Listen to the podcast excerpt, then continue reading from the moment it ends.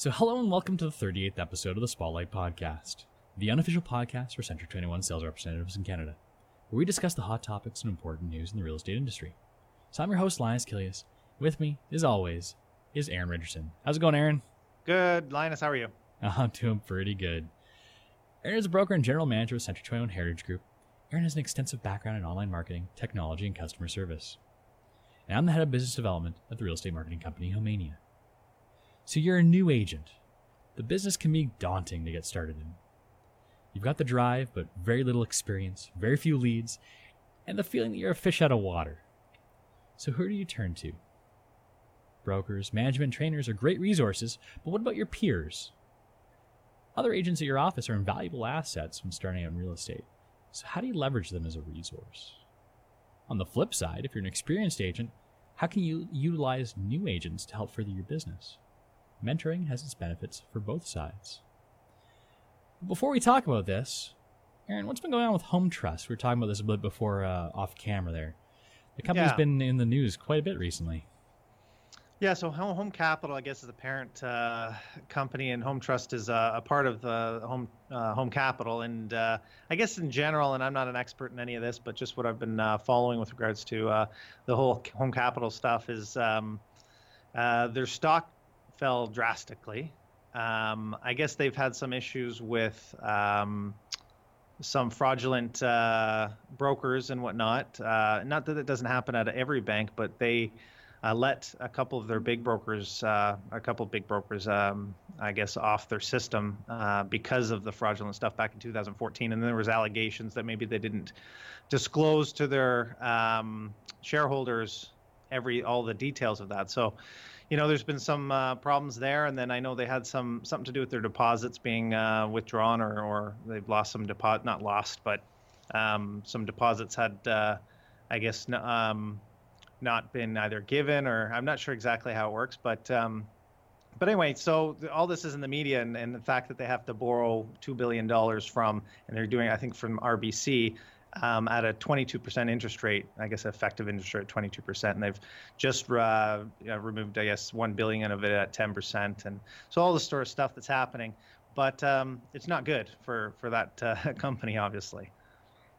So how does this affect real estate agents in general? Why should anyone really be concerned in the industry about the, these issues going on with Home Trust? And that's where I guess a bit more of my knowledge comes in, in, in the sense that um, Home Trust has always been a, we consider a B lender, which is, you know, higher ratio, people that, you know, might need certain packages in order to get uh, type uh, those type of mortgages in order to get approved. And uh, they've always been a, a good sort of, uh, I guess, a lender to go to. And I, apparently the largest one, largest B lender in in Canada. So um, on our side, this may affect things because they've really tightened up. I mean, obviously they want to make sure that things are now going smoothly. And so, so there's, you know, tightening up all their lending practices. They make sure everybody's doing things, you know, properly and above board. So, um, which should have been done from the beginning, but you will get a lot of um, maybe agents that uh, have, have clients that aren't maybe getting their money the right way. And I was, people, I was wondering how you're going to say that politically. and uh, and if you're if you're selling the house, you just have to, again, make sure you're qualifying and make sure, you know, ask where their where their money's, you know, where where have they been pre-approved. I mean, we never really went into huge detail on the buyers' um, finances before. We'd ask, you know, do they have a pre-approval? Maybe give us a letter, that sort of stuff. But uh, some of the questions might, might now be, you know, who are you lending through? How, what type of mortgage are they getting? Are they going through a traditional bank? Are they having to go to trust companies, and are you using a broker? All that kind of, all those nice questions you can ask when uh, somebody's in a listing presentation and, uh, or sorry, uh, an offer presentation, and you have buyers that are submitting these offers. How frequent, I mean, you were saying that Home Trust is probably the top, or maybe not top, but the, the most popular B lender uh, in Canada. Is this a very popular uh, route that a lot of clients potentially go to?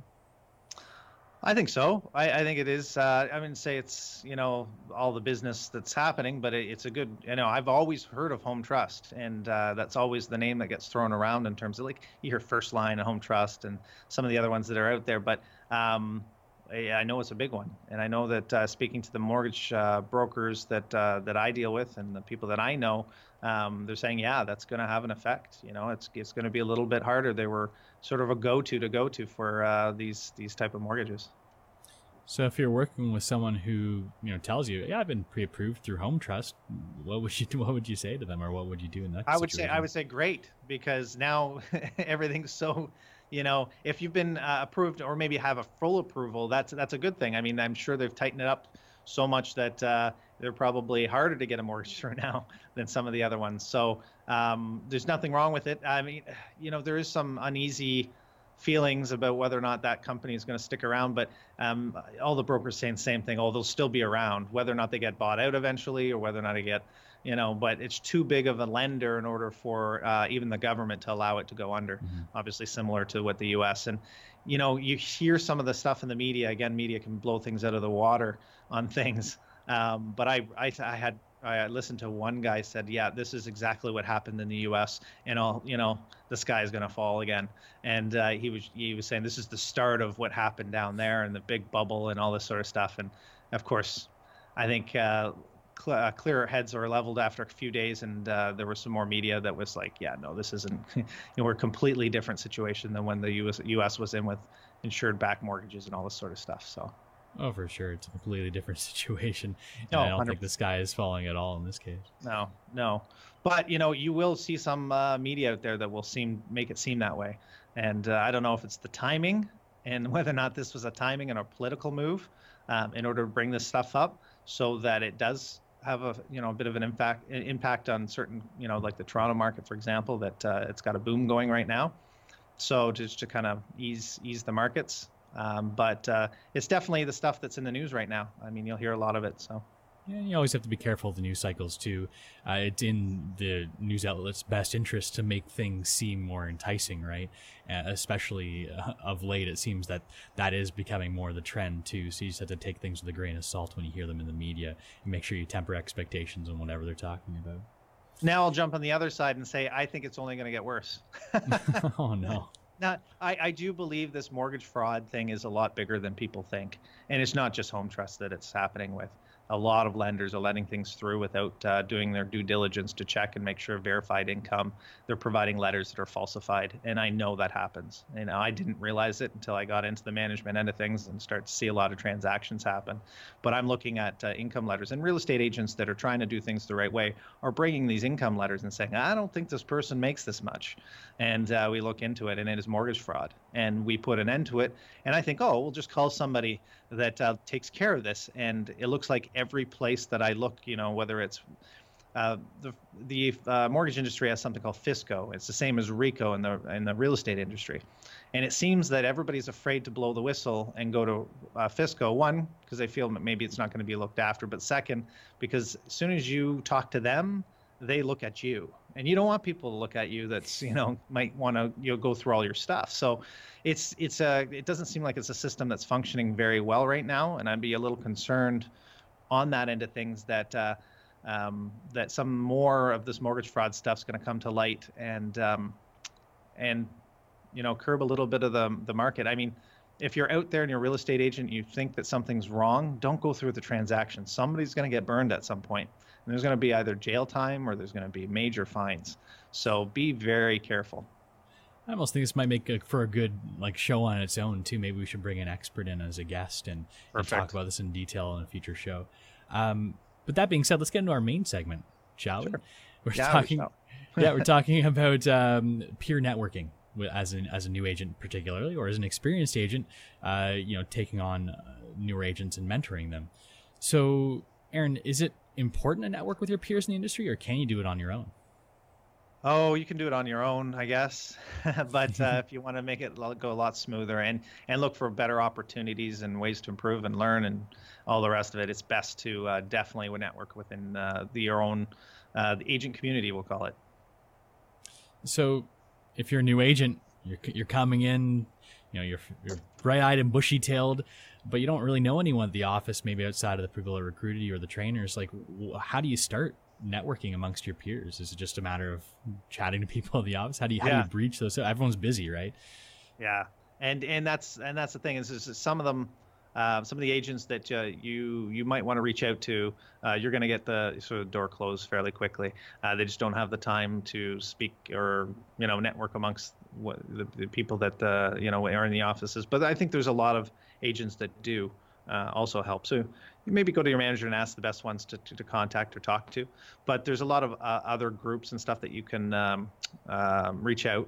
If you're into social media, Facebook's a great opportunity. Uh, I'm on a, a Facebook group called Real Estate Hacks, and it's a very good uh, group um, to throw out some questions and talk amongst the seven thousand members that are on there, uh, which is a quite quite a robust group of people to to pick their brains and, and see that, you know, what they're talking about in the industry. So I really like that one.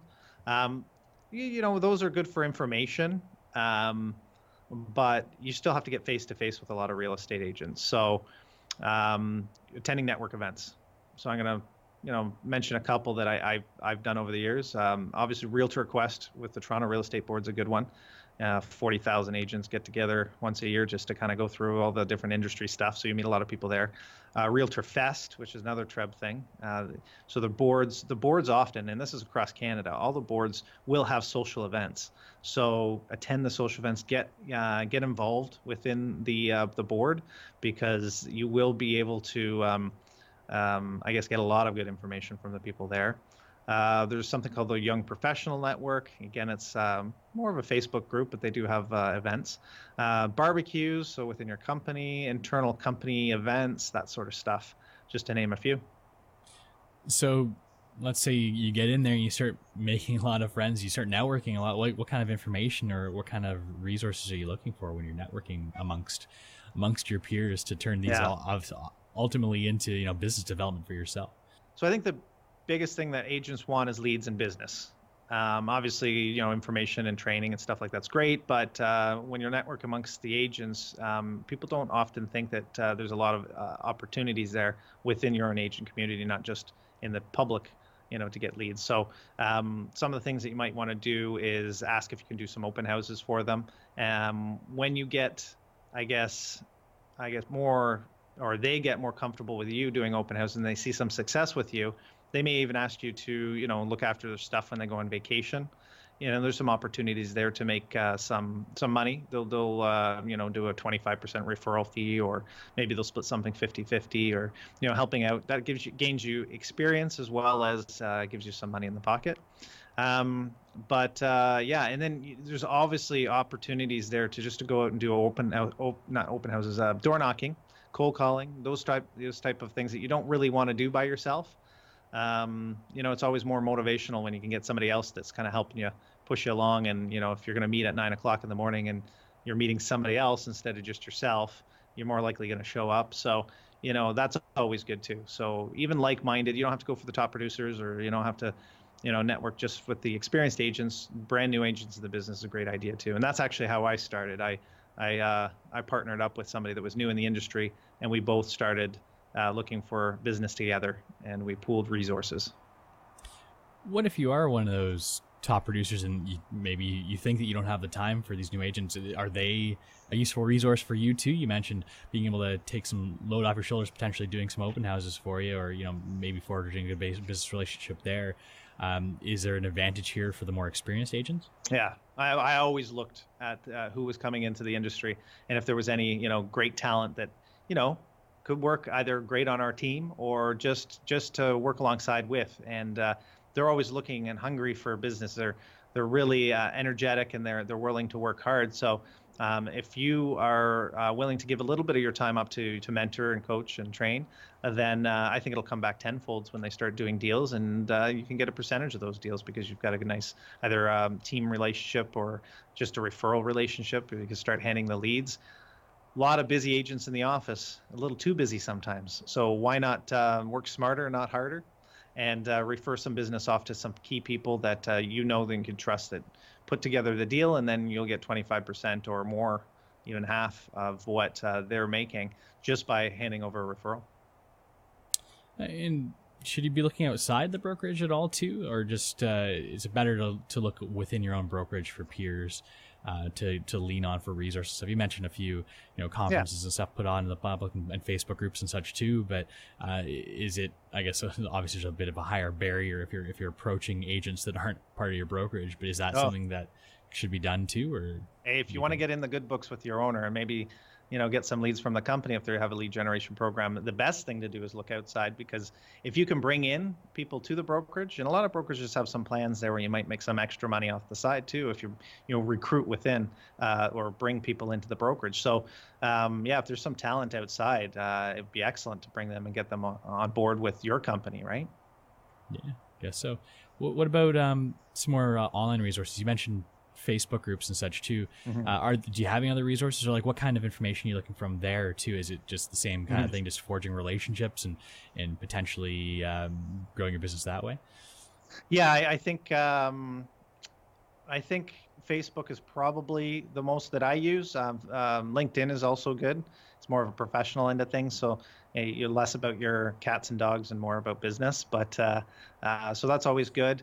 Um, if you establish yourself well online, um, the agents within the, let's say, the sphere online will tend to look to refer you business as well. So um, I'll just use a Jill Price as an example, and Jill is all over Real Estate Hacks. So if you join that site and you see Jill Price, she's commenting daily and daily and daily, and she's just this lonely real estate agent up in Bancroft, which is north of way north of Toronto, and uh, but she gets all the referrals from Toronto. She, I bet you, she does a huge business from the uh, from the networking and referrals she gets from the people that know her, because she's always engaging on that. So if you're looking to give referrals, to receive referrals, those type of networking sites are great. I mean, Facebook is is I think.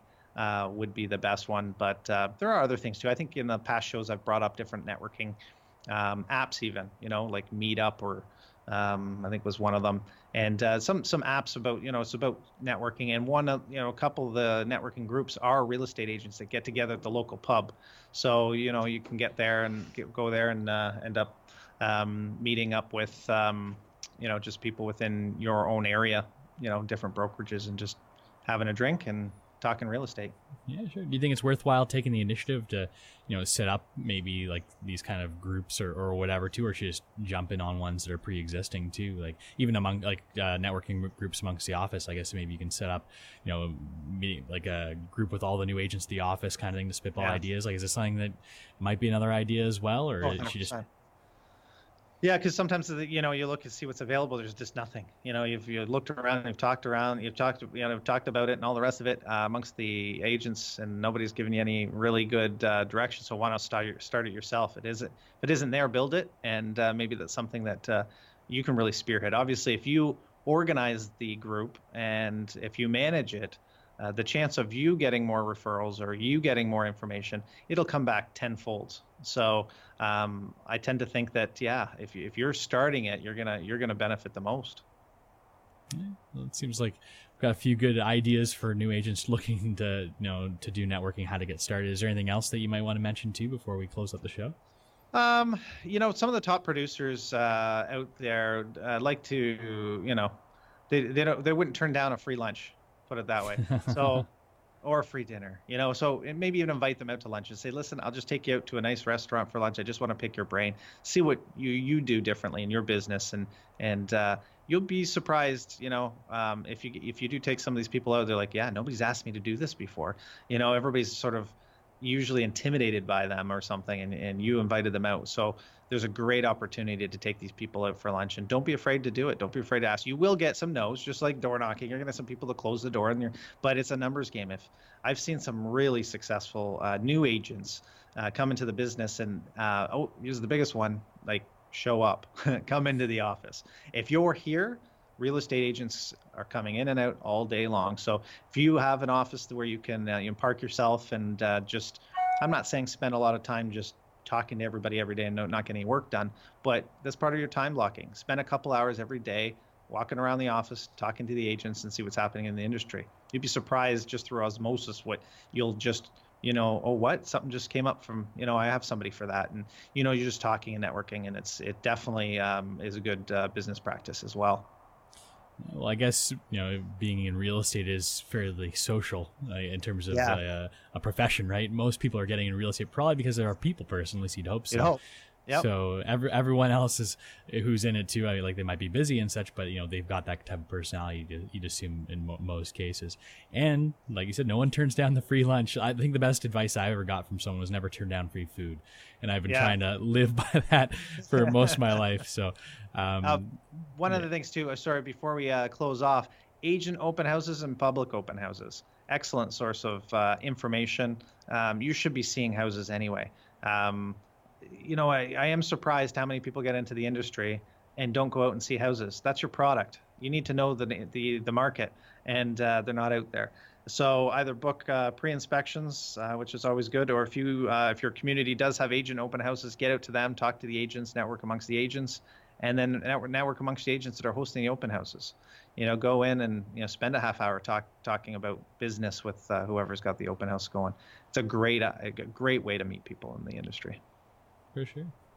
Well, I'm I'm excited too because we've also I feel like we've got a new topic for an upcoming show now, talking about uh, the mortgage fraud. So I'm completely different from what we're talking about today, um, but th- I think we've got a lot of good information here for those right. new agents looking to to expand their networking group and learn and just trying to figure out how to get their foot in the door. Um, so if you like the show, you can subscribe to us on Stitcher, iTunes, Google Play, or wherever you find your podcasts online.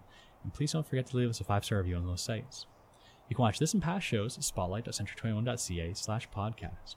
If you need to reach us, you can email us anytime at podcast at homania dot com. That's podcast at H O M as in Mary, E A N as in Nancy, I A dot com. So this podcast is brought to you by the Spotlight Marketing Program, an exclusive marketing package available only to Century twenty-one agents in Canada.